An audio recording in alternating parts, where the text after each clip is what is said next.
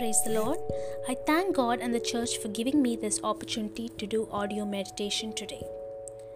In our daily lives, we may not have done anything physically wrong, nothing at all, but it is just that one thought in our heads that is enough to taint our heart. There is a verse in the Bible from Psalms 51, verse 10.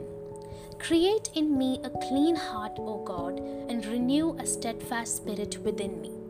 This verse was written by David when he had all those ill feelings about killing Uriah and wanting to be with Bathsheba.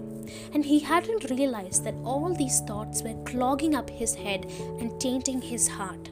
And it was only until Nathan the prophet came to him and called him out did he realize he didn't have a clean heart anymore.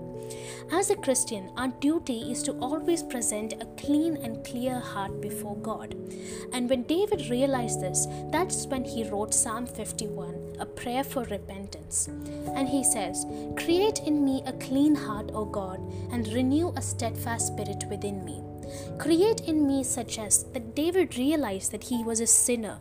He understood that he had a heart, but it was full of, but it was not full of love for God as it was before. And so he asked God, Create in me again a clean heart, O God, and renew a steadfast spirit. David understood that change was not just about asking God to correct his actions anymore.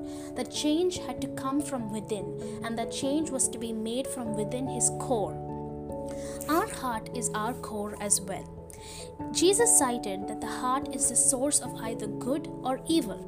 In Luke chapter 6 verse 45, he explains, "The good person out of the good treasure of his heart produces good, and the evil person out of his evil treasure produces evil, for out of the abundance of the heart his mouth speaks." This shows that even if we didn't do anything wrong, all this tainting from our heart can will eventually come out. It will show through us. And as Christians, our duty is to reflect the image of Christ. And if we reflect a tainted heart, are we really doing our duty?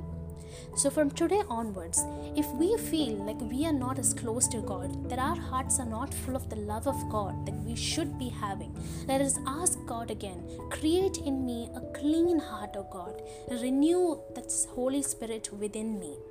That when we finally come before our Lord and Savior Jesus Christ, we can present a true and clear testimony before Him.